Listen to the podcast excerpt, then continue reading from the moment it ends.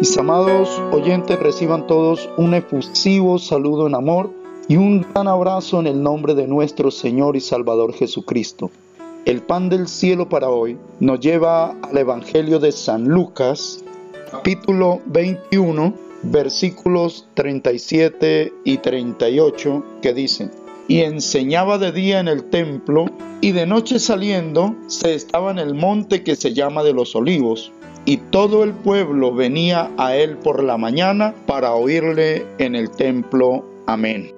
La importancia del el templo, dice la palabra del Señor, ahí en San Lucas 14, 47, que todos los días el Señor enseñaba en el templo él estaba allí en el templo porque él sabía y conocía que el templo es la casa que ha sido dedicada para Dios. De hecho, cuando él entró al templo la primera vez para purificar el templo, él dijo, la casa de mi padre será llamada casa de oración y ustedes la han hecho una cueva de ladrones. Amaba mucho el templo y la gente también acudía. Dice que por la mañana la gente, todo el pueblo, acudía al templo para escuchar al Señor y les enseñaba en todo el día. Hoy, mis amados hermanos, tenemos programada una cita con el Señor cada domingo y cada vez que hay un servicio tenemos una cita programada con el Señor donde estaremos escuchando su voz,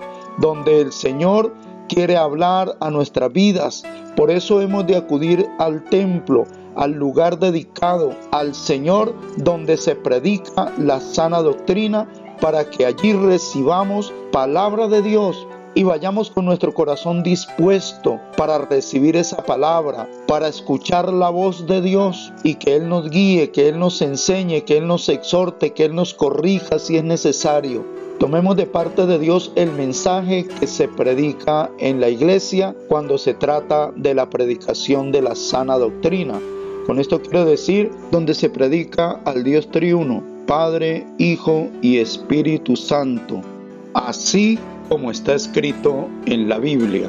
No nos dejemos engañar por algunos mensajes que se salen de la Biblia. Es importante verificar en la Biblia que quien está predicando esté haciéndolo en base a la palabra del Señor y no en base a sus propios conceptos o a doctrinas de error.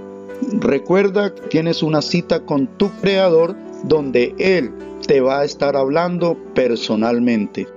Mis amados hermanos y amigos, que Dios les continúe bendiciendo rica, grande y poderosamente.